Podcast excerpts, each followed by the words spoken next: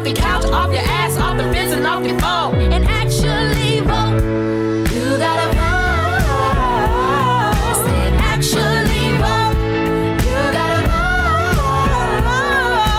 Actually vote. Welcome, listeners. It's it's time to talk elections again. I know it never ends. It really doesn't. But here we are back on another edition of RVA Dirt's Municipal Mania. Fran's not here with us now, and I'm going to insert her Mania, Mania, Mania. And it's heard every Wednesday right here on WRIR LP 97.3 FM Richmond Independent Radio at 11 a.m. Don't miss it. You can also pick it up on the archives later at WRIR.org or on SoundCloud. All right, here we go. Commonwealth's attorneys race in Richmond is heating up. So we have a first timer here, uh, first time guest on Municipal Mania to talk with us about his race, his candidacy. Could you introduce yourself, sir? And just how about this? Let's start off with the age old questions in your introduction. Every candidate gets asked Who are you really? You know, and why the heck are you running? for a Commonwealth's attorney in Richmond, and um, maybe throw in a little tidbit about yourself that you haven't told other people in interviews. Absolutely. Well, thank you so much, Melissa, and thank you to RVA Dirt for having me. My name is Tom Barber, and I'm running as the progressive challenger in this Democratic primary for Commonwealth's attorney. And really, I'm running uh, in a nutshell because I think that we are missing this incredible historical moment for criminal justice reform that's happening in the country, in the General Assembly, but we are missing it in Richmond because I think we've got an office that's sort of stuck in the 1990s. And I think it's time to modernize our approach to public safety. I'm trying to run with a unique perspective and diverse experiences to talk about bringing a fundamentally different social services approach to public safety. And I'm so excited to be here to share that with you all today. Uh, one thing you might not know about me, uh, and I don't present this way, uh, I present as a, as a uh, white male, but my mother is actually from Iraq. She is a Christian minority from up there. She's an Assyrian woman, came over in the 1960s with her family, uh, became a doctor in the 70s, and went on to form her own uh, private practice in the 80s at a time when being a woman in medicine was not an easy thing to do, and certainly being a woman of color in medicine was even more difficult. So um, I was raised by someone who's tough as nails and I've tried to be uh, campaigning that way in terms of talking truth to power. And I'm happy to be able to be here and do that with you all today. Yay for the mom shout out.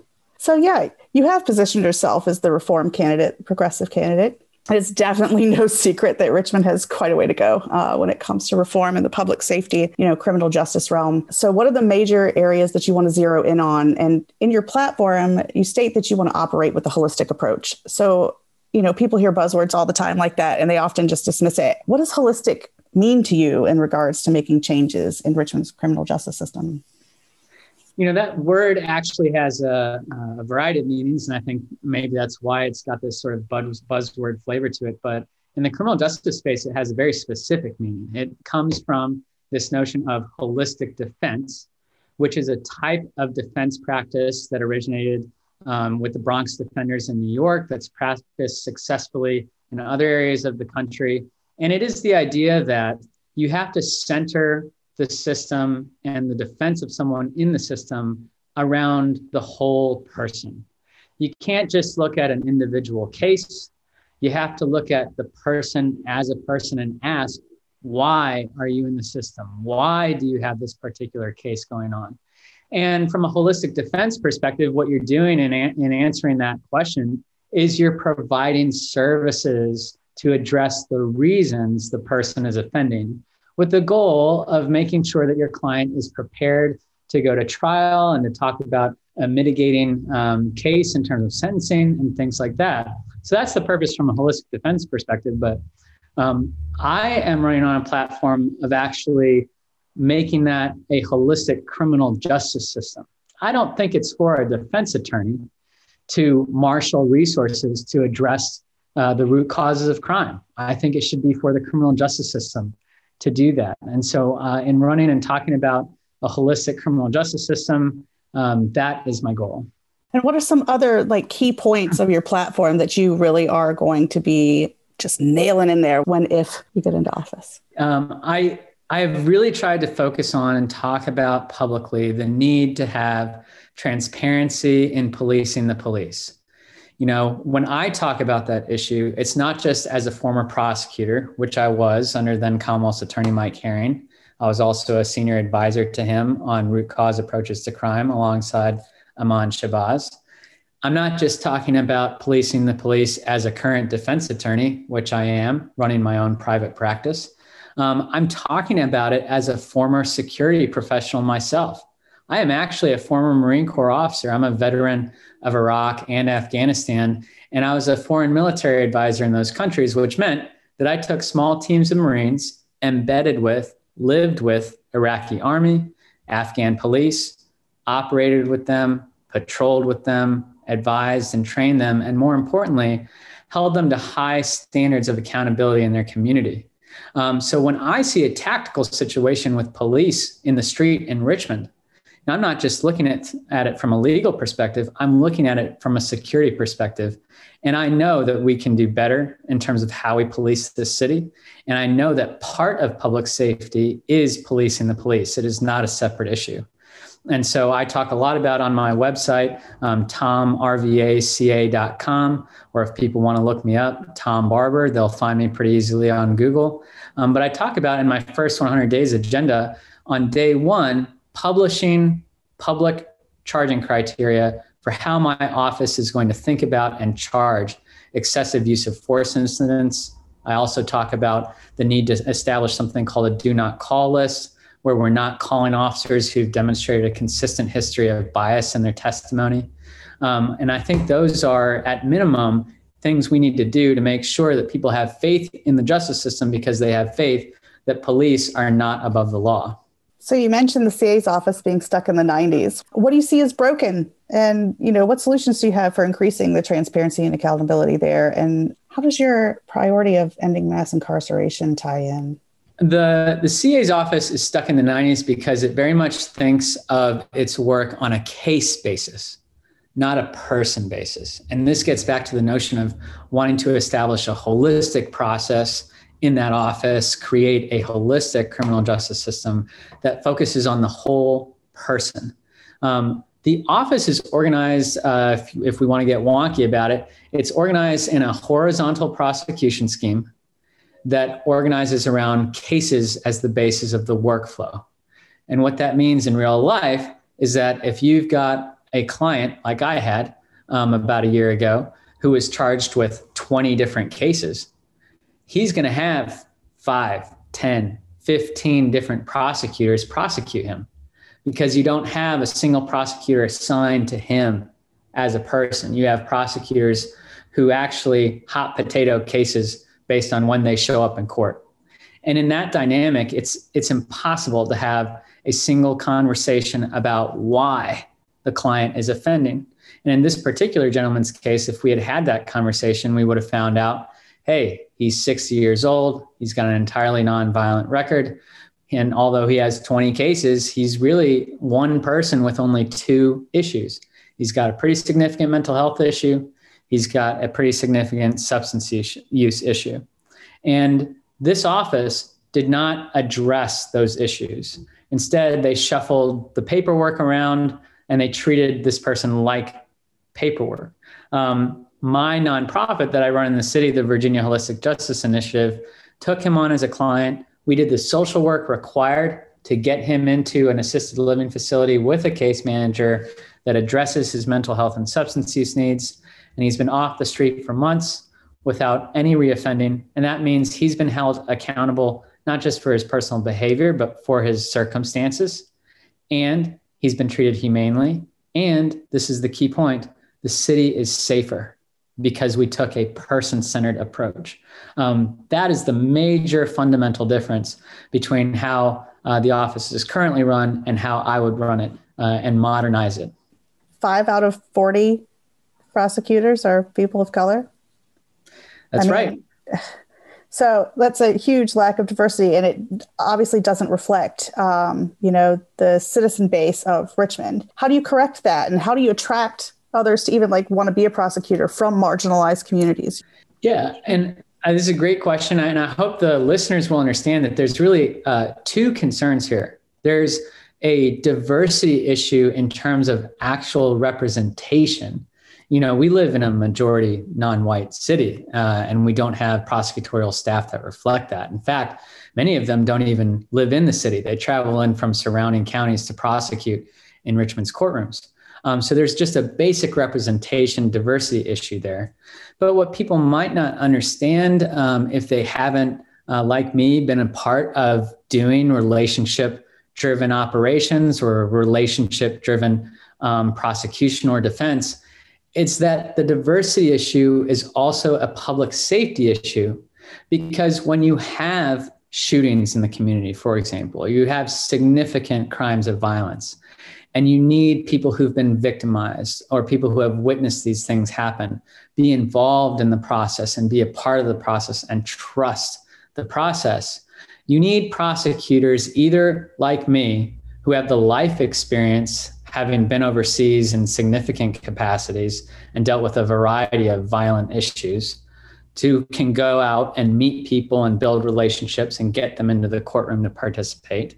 Or you need people who can start building trust based on common touch points, you know, being from the city, looking like the people that have been a part um, of what's happened. And so uh, we have a real problem in Richmond building successful cases because we don't have community members who trust the office to do that well, keep them safe. And it's hard to do that when you send young, white, straight through college, straight through law school prosecutors into a case that has those kinds of ramifications. So the way that we fix this is the way that you would fix anything. You have to have an actual plan. You got to appoint a chief deputy for diversity and recruitment. You have to publish a diversity recruitment plan that looks like establishing active relationships with Black Law Students Associations at, at major um, uh, law schools in the Commonwealth and beyond. You also need to take it a step further and establish a kind of recruiting pipeline at undergraduate uh, campuses, especially historically black colleges and universities. And you have to actually make the recruitment work. People aren't going to come to you. You got to go out and get them. I noticed that you say, you know, on your website and and talking that you want to reset relationships to build public trust. You don't say you want to rebuild public trust. So you're acknowledging that the public has not trusted law enforcement how do you see yourself having the necessary conversations with folks already deeply embedded in Richmond's criminal justice system that might not be as receptive to change as you are? I think that you know, as with any relationship, uh, it's got its ups, ups and downs, and it's got its ebbs and flows. And right now, because essentially of how um, policing has been handled in the city, uh, especially in an acute sense with regards to last summer, you've got, I think, relations with community at an all time low. Um, if you look at the number of homicides, for example, in the city in the last couple of years, 2019 and 2020, um, the Richmond Police Department posts online how many of those are cleared by arrest. And as of maybe a couple of weeks ago, when I, I last checked it, about 75 uh, had still not been cleared by arrest. In other words, um, there's been 75 homicides where there's been no arrest made. And it's not that the police don't know how to investigate, it's that it's tough to get people to participate in the process long enough to build a case to get a charge going. And I think that's a huge indicator of where we're at in terms of uh, relationships with police. And so I absolutely think that we have to address that. It's going to take essentially a years long effort to uh, start having those conversations, not just at the chief level or the you know captain or lieutenant level, but you've got to get these young patrol officers out to church groups, sitting with uh, church leaders, community leaders, and making sure that relationships are built. You know, the the prosecution policing can do a lot of good to mitigate short-term violent risk but it's impossible to do that without the relationships to put cases on. And so I very much believe in a relationship driven policing model, a relationship driven prosecution model. And that will be a large part of my focus uh, in the early part of my term. Recently, you know, um, we have started to build the stepping stones in Richmond for a uh, civilian review board. Um, the task force is meeting. They just had um, last night, uh, while we are recording this, it would be the um, the 29th is when they had their first kind of like open forum commentary um, about this sort of thing. How do you see, um, you know, the Commonwealth Attorney's Office's role, like working with a civilian review board? How do you think you see yourself influencing or, you know, working with them?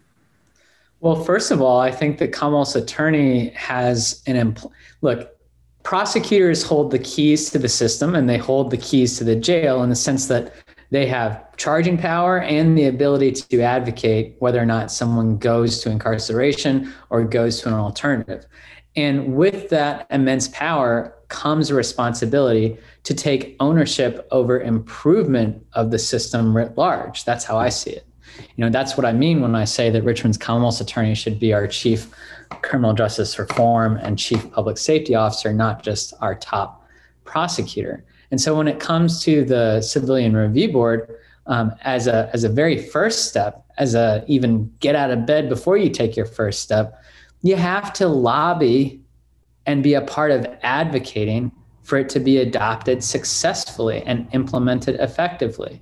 You know, we've got a Commonwealth Attorney's Office right now that has not joined, for example, Virginia Progressive Prosecutors for Justice, which is which is a lobbying group of CAs from around the Commonwealth who are progressive, who advocate for things like um, civilian review boards and other um, progressive changes at the at the state level.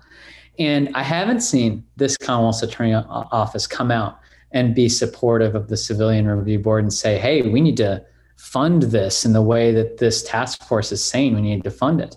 Um, so, at a first, very first blush, I would be very publicly supportive especially in, in a budgeting sense, for making sure that city council understands that the Commonwealth Attorney's Office's point of view is that to have rule of law, we have to have transparency in policing the police, and the Civilian Review Board is a huge part of that. So, if you had been Commonwealth's attorney last year during the protests, what might you have done differently than your opponent, the incumbent Colette McEachin? This is a great question. I think if people go to my website, tomrvaca.com, and they look on there, they'll find a first 100 days plan. And in that plan, you find a section on public assemblies. And what I talk about in that section is look, we're Virginia's capital city.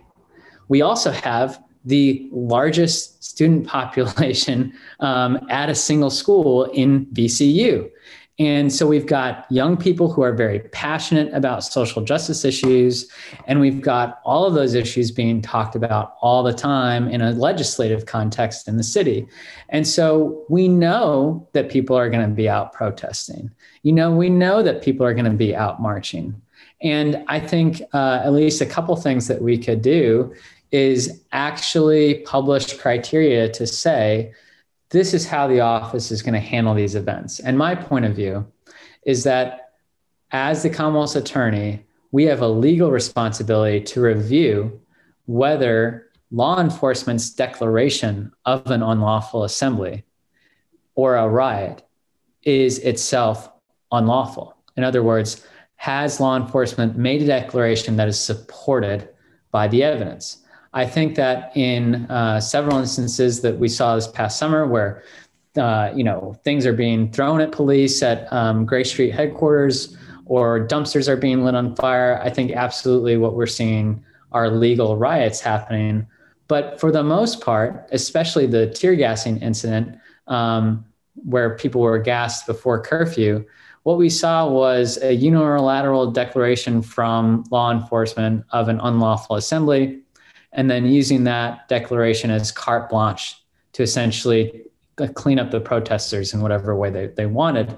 And, you know, when the mayor came out and asked for um, the charges against those protesters to be dismissed, I mean, under the system I've described to you, my office would do its own independent analysis whether or not there was sufficient evidence to declare the assembly unlawful.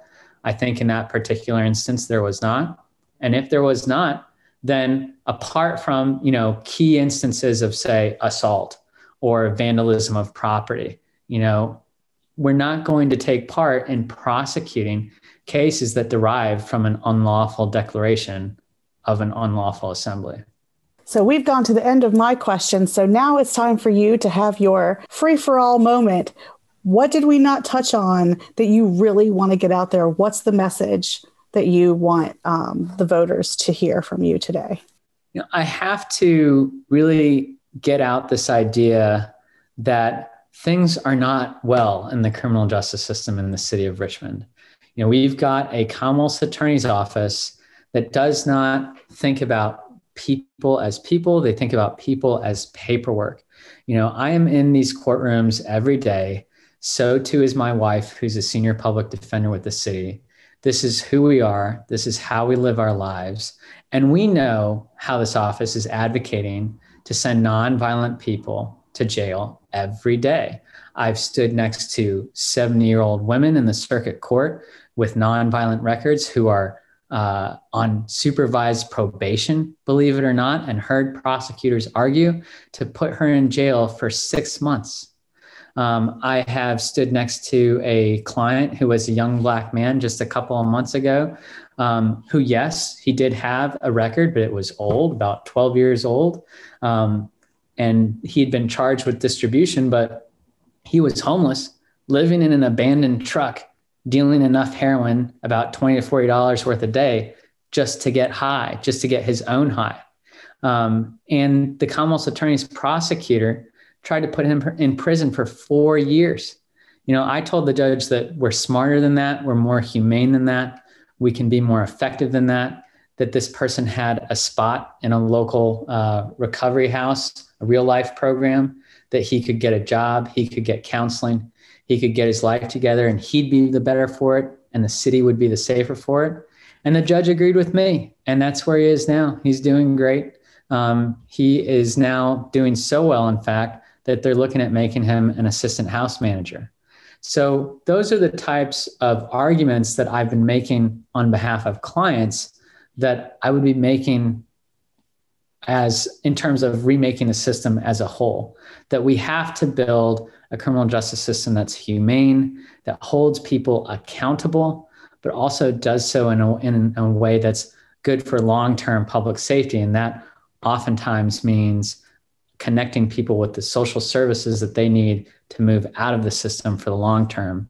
And I hope that people appreciate how unique that point of view is. And I hope that they will uh, elect to vote for me and vote for that vision come June 8th.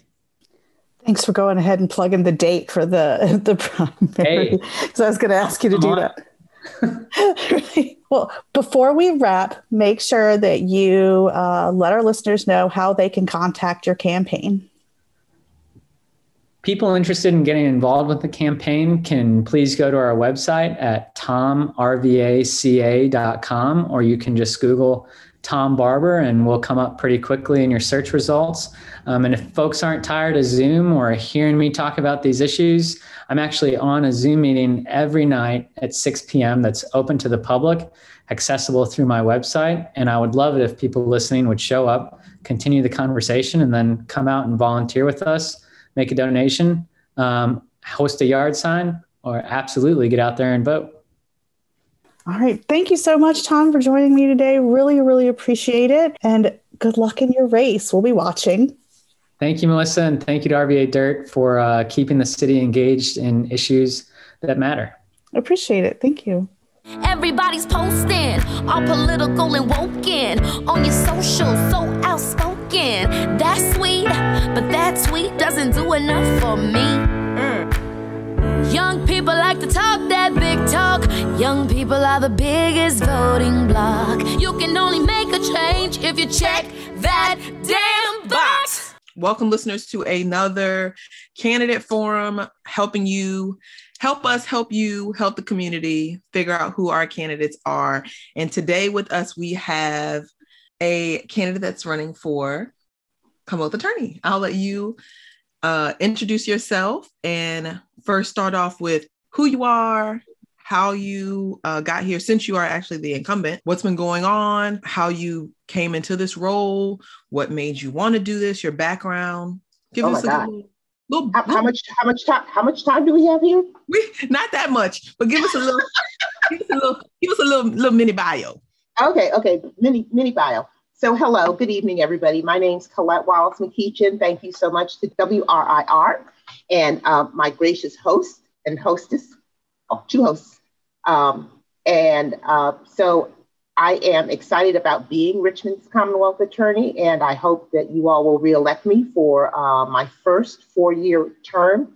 I uh, grew up in Connecticut, uh, moved to Virginia for law school, and have been with the Commonwealth Attorney's Office for over 25 years. So I have dedicated my life to the victims of uh, violent crime in the city of Richmond, and I hope to continue to do that um, in my next term. All right. All right. All right. That was, I mean, that was concise. I thought you yes. was okay. Good. I, I know you I know you'll have follow-up questions. So I'm leaving space for the questions. There we go. There we go.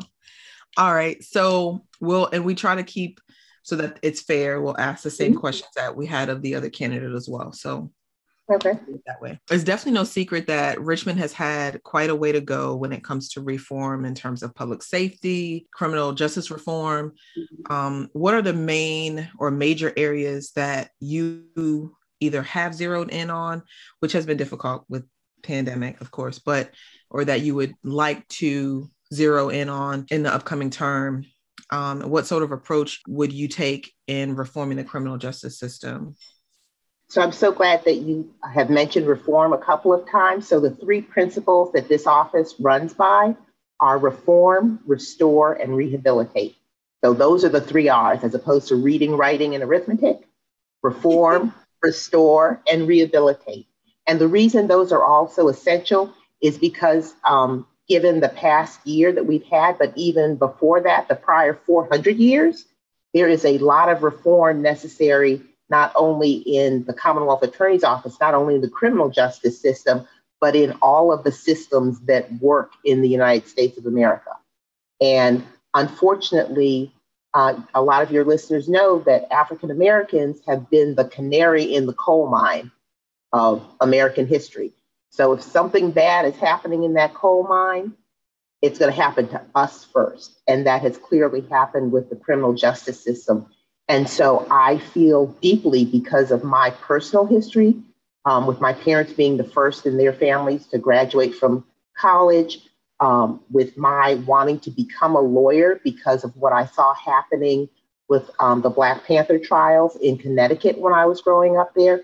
Um, I have felt a duty to, um, as the older people would say, to my race, um, to to be a a light hopefully, and stand in the gap that exists between true justice in the criminal system and the way that our that people, especially under-resourced people, are round through the criminal justice system. So reform, restore, meaning restore people to a better sense of relationship within their community. Um, that means focusing on the victims and restorative justice principles. And so I want to bring those into the Richmond uh, uh, court system and then rehabilitate, provide uh, resources and alternatives to incarceration and diversion programs so that individuals can be rehabilitated and be restored to their community. So if you think about restore, reform, and rehabilitate, when our office is doing all three of those things, then we are helping heal the harms that occurred in the past and hopefully preventing harm in the future. Okay. And I think that you guys actually had a program that was kind of in the works already that was kind of started pre COVID. I'm sure that probably got a little slowed up with pandemic. Can you talk about that program a little bit and what that is? And are you talking about the Beyond Di- Beyond Containment Dialogue series? Mm-hmm. Ah, okay, yes. Mm-hmm. So um, my predecessor, uh, Mike Herring, and um, the community engagement uh, uh, liaison that we have, Iman Shabazz, um, worked with a young woman, I think from the University of Virginia, and created a document which is on the website of the Commonwealth Attorney. So if you go to rva.gov, which is the city website, and then go to the Commonwealth Attorney's page, you can access that beyond containment document. And from that document, we have had two and are hoping to have a third symposium for the public um, on specific root causes of criminal behavior and how we as a community can ameliorate them. And so the first one was um, at Virginia Union. Then we had one at the Calhoun Center in Gilpin Court.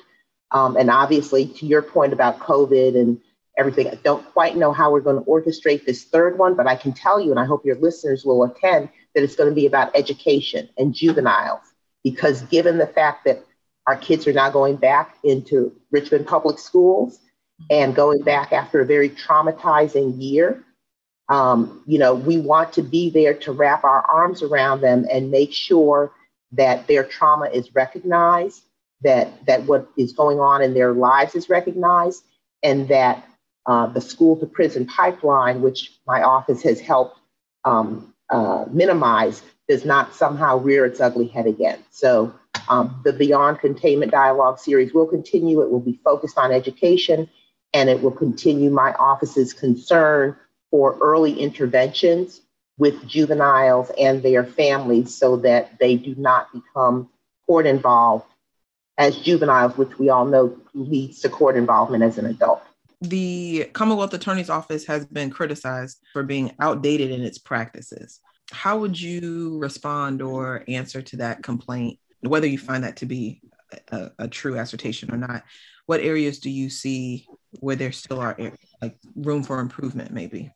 Mm-hmm. I mean, there's there's always room for improvement in any organization. So we have not been perfect in the past, and we're not going to be perfect in the future. But what we are going to do is uh, be aware of the trauma-informed, victim-centered, evidence-based practices that are readily accessible to us, and utilize those to uh, continue our progressive reforms.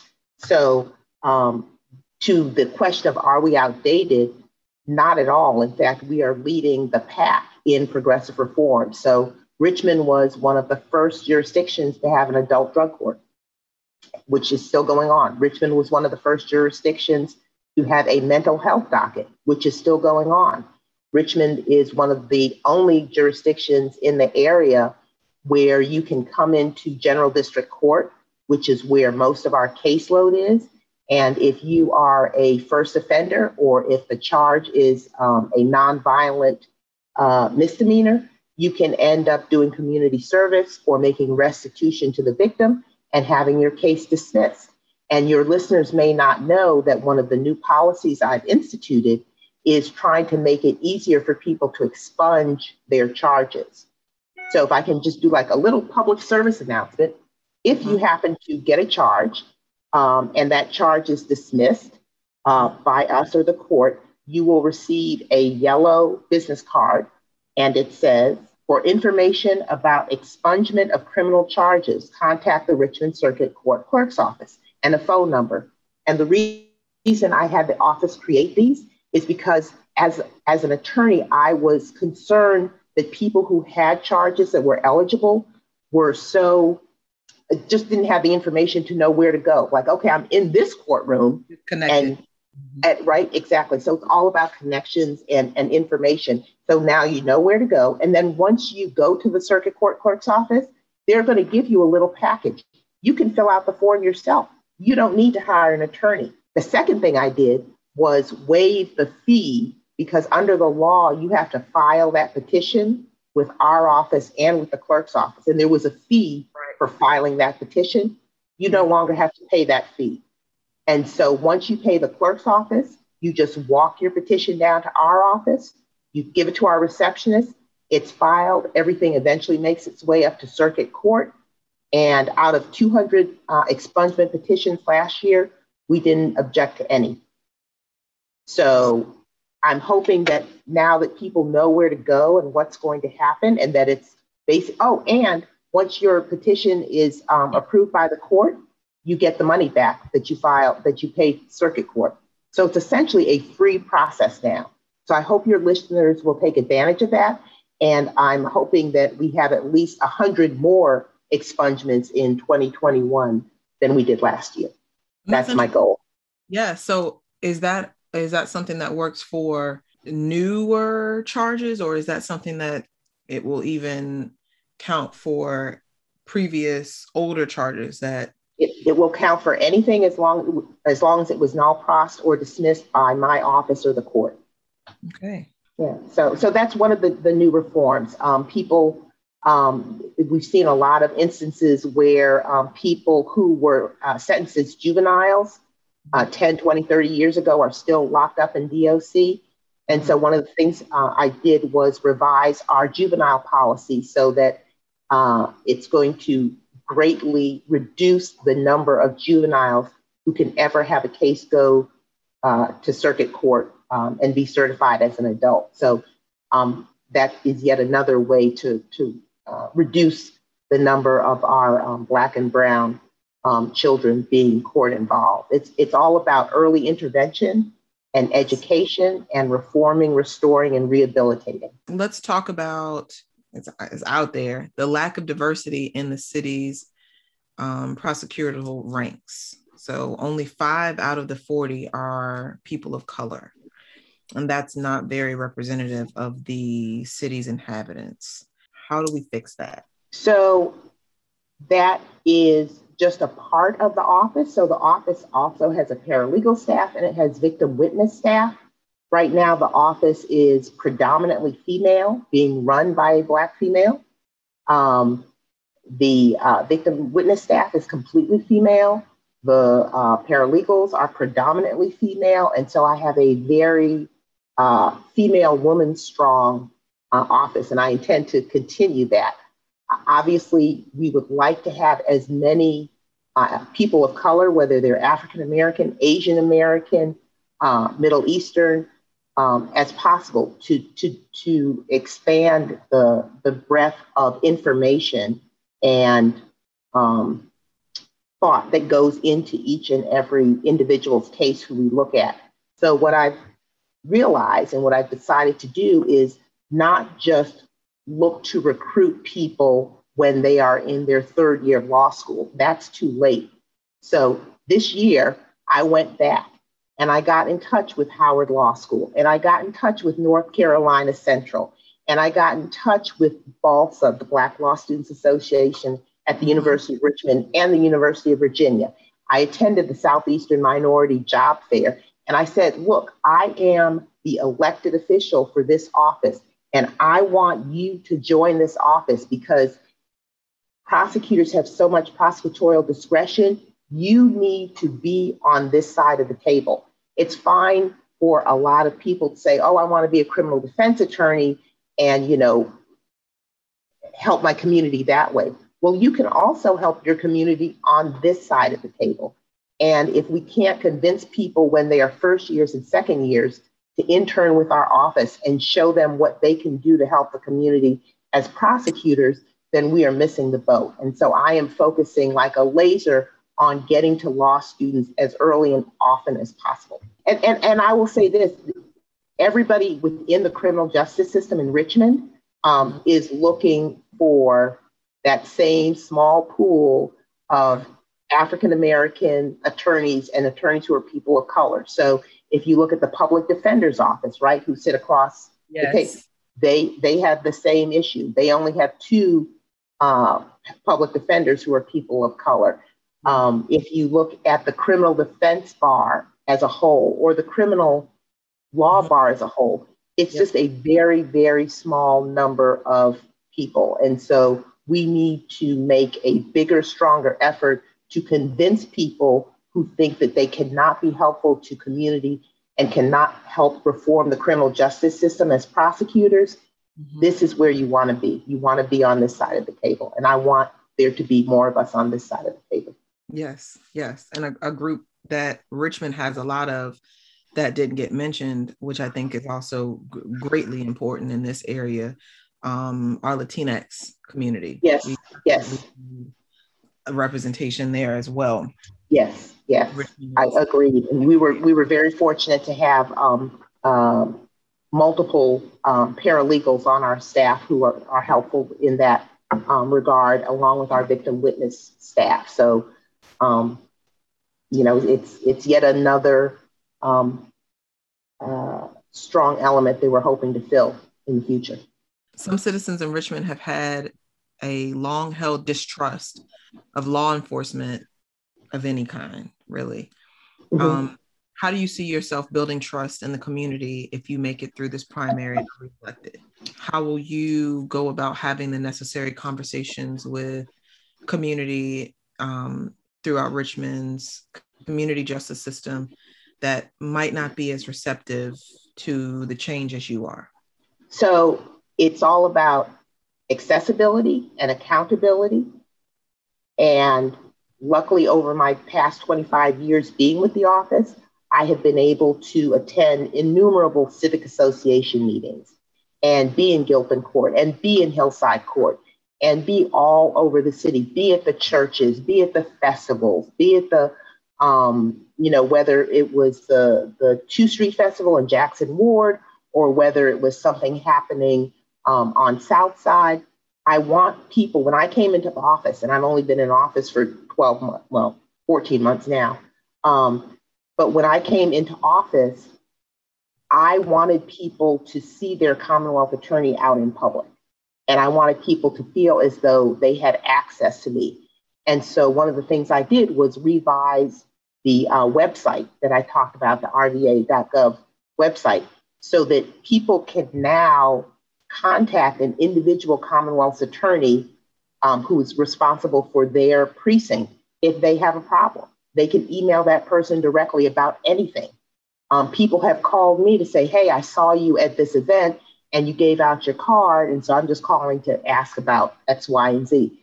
Uh, I don't hide behind an executive assistant or anything. I, I want people to, to know that I am here and accessible and wanting to talk with them. So Richmond has recently kind of put together, conjoined, enacted, created um, the Citizen Review Board, mm-hmm. right?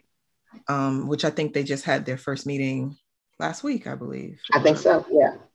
What are your uh, thoughts and I guess what are your thoughts around that group and how your office might be able to work with that group in the future um, and how that can maybe change the scope of the previous question, how that conversation mm-hmm. interaction can happen with the bridging community right. law enforcement.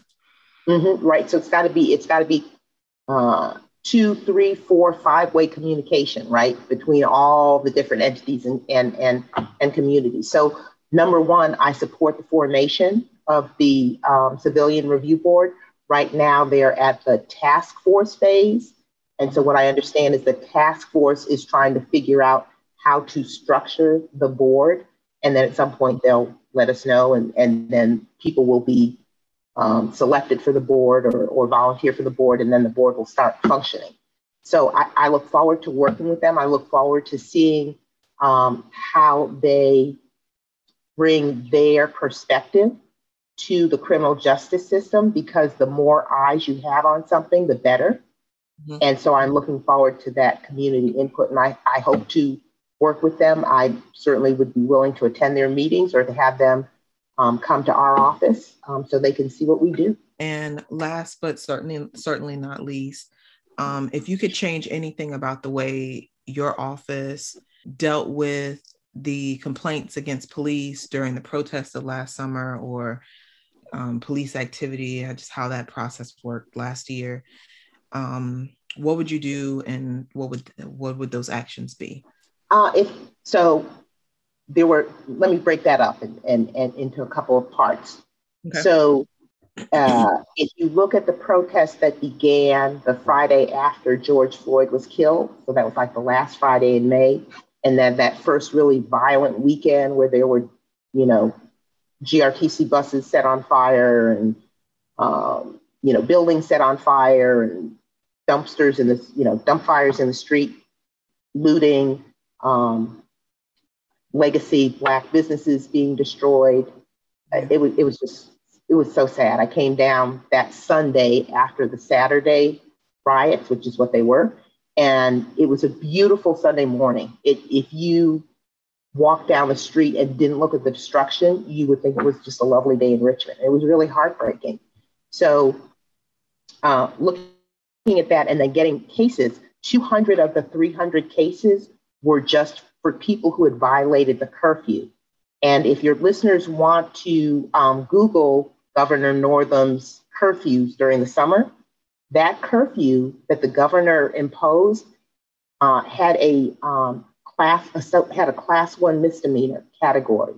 So he decided that it would be a class one misdemeanor. If I could do anything, I would have gone to the governor and said, if anything, it should be a fine, you know, because people were upset. And I understand that. So when 200 people were arrested for curfew violation, the first thing I did was say, nobody's going to jail for this offense, right? So I waived jail. Um, and then the question was, all right, the, the reason the governor imposed the curfew was because of all of all the violence that had happened in the previous 72 hours. And so that was a public safety um, reason. And I have to respect the governor's decision about that. Eight hours of community service, and the case will be dismissed, and then you can get it expunged. So that was my reaction to that. And then um, probably 80% of those people who were charged with either curfew violations or with actual criminal offenses that occurred during the protests um, decide to uh, accept the offer of eight hours of community service and had it dismissed. So I was really pleased about the fact that that happened, that the criminal bar stepped up and represented them pro bono, um, and that it resolved. So, you know, I'm, I'm hoping that we have a much more peaceful summer this year, of course.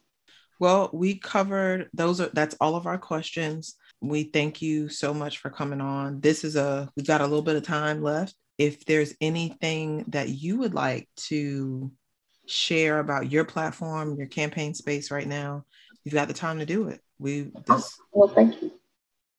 Thank you. So I, I appreciate that. First, once again, thank you to you. Thank you to your listeners. Um, once again, reform, restore, and rehabilitate. This Commonwealth Attorney's Office is a progressive, forward moving, innovative Commonwealth Attorney's Office. We are going to do what is necessary to make sure that justice is proportional and reasonable, that it is not targeted at any individuals, and that we stand in the gap that exists between a true, fair, and impartial justice system and what people are experiencing. And it's our duty as Commonwealth attorneys to be ministers of justice, to um, seek the truth, to be fair, and most of all, to look out for not only the, the feelings and rights of the victims, but also to use our principles of restore, reform, and rehabilitate to take into account the effect of the criminal justice system on individuals who are charged and do what we can to minimize that in the appropriate circumstances. And that's what a progressive Commonwealth Attorney Office does. It looks at both sides and balances both both sides. All right. Well, we thank you so much for coming on. If anybody wants to call me, you can call me directly at 646 4845 or go to my campaign website, Colette, the number four, RVA.com, and um, find out any more information or donate or volunteer. And I hope everybody exercises their constitutional rights that our people fought and died for and get out there and vote. Yes, yes, yes. So listeners, we you've heard it. We need to do that. We've got to go vote. You know what time it is. New Jersey has dirty water and Flint still does too. So we need to get on that. RPS was fully funded last year and we're hoping that mm-hmm. council will pass us so that we can get this thing a rolling and they'll be fully funded this year and our kids can go back to school to brand new schools mm-hmm. to those schools that they have not gone into yet so that's important and that they'll be fully funded when they get there and you know it i know it we all know it together but we're working on it. Richmond is most certainly still racist but one day at a time we're getting there. Thank you for listening today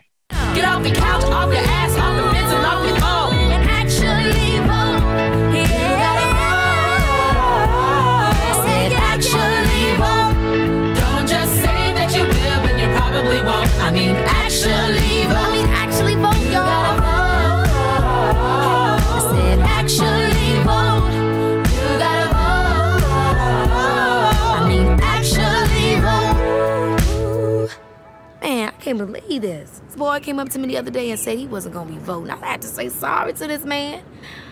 I need an educated king. Vote, y'all. Tell your mama, your auntie, your sister, your brother, your cousin, your side, your side. Everybody, let's get into it. Come on, let's make it trendy to vote.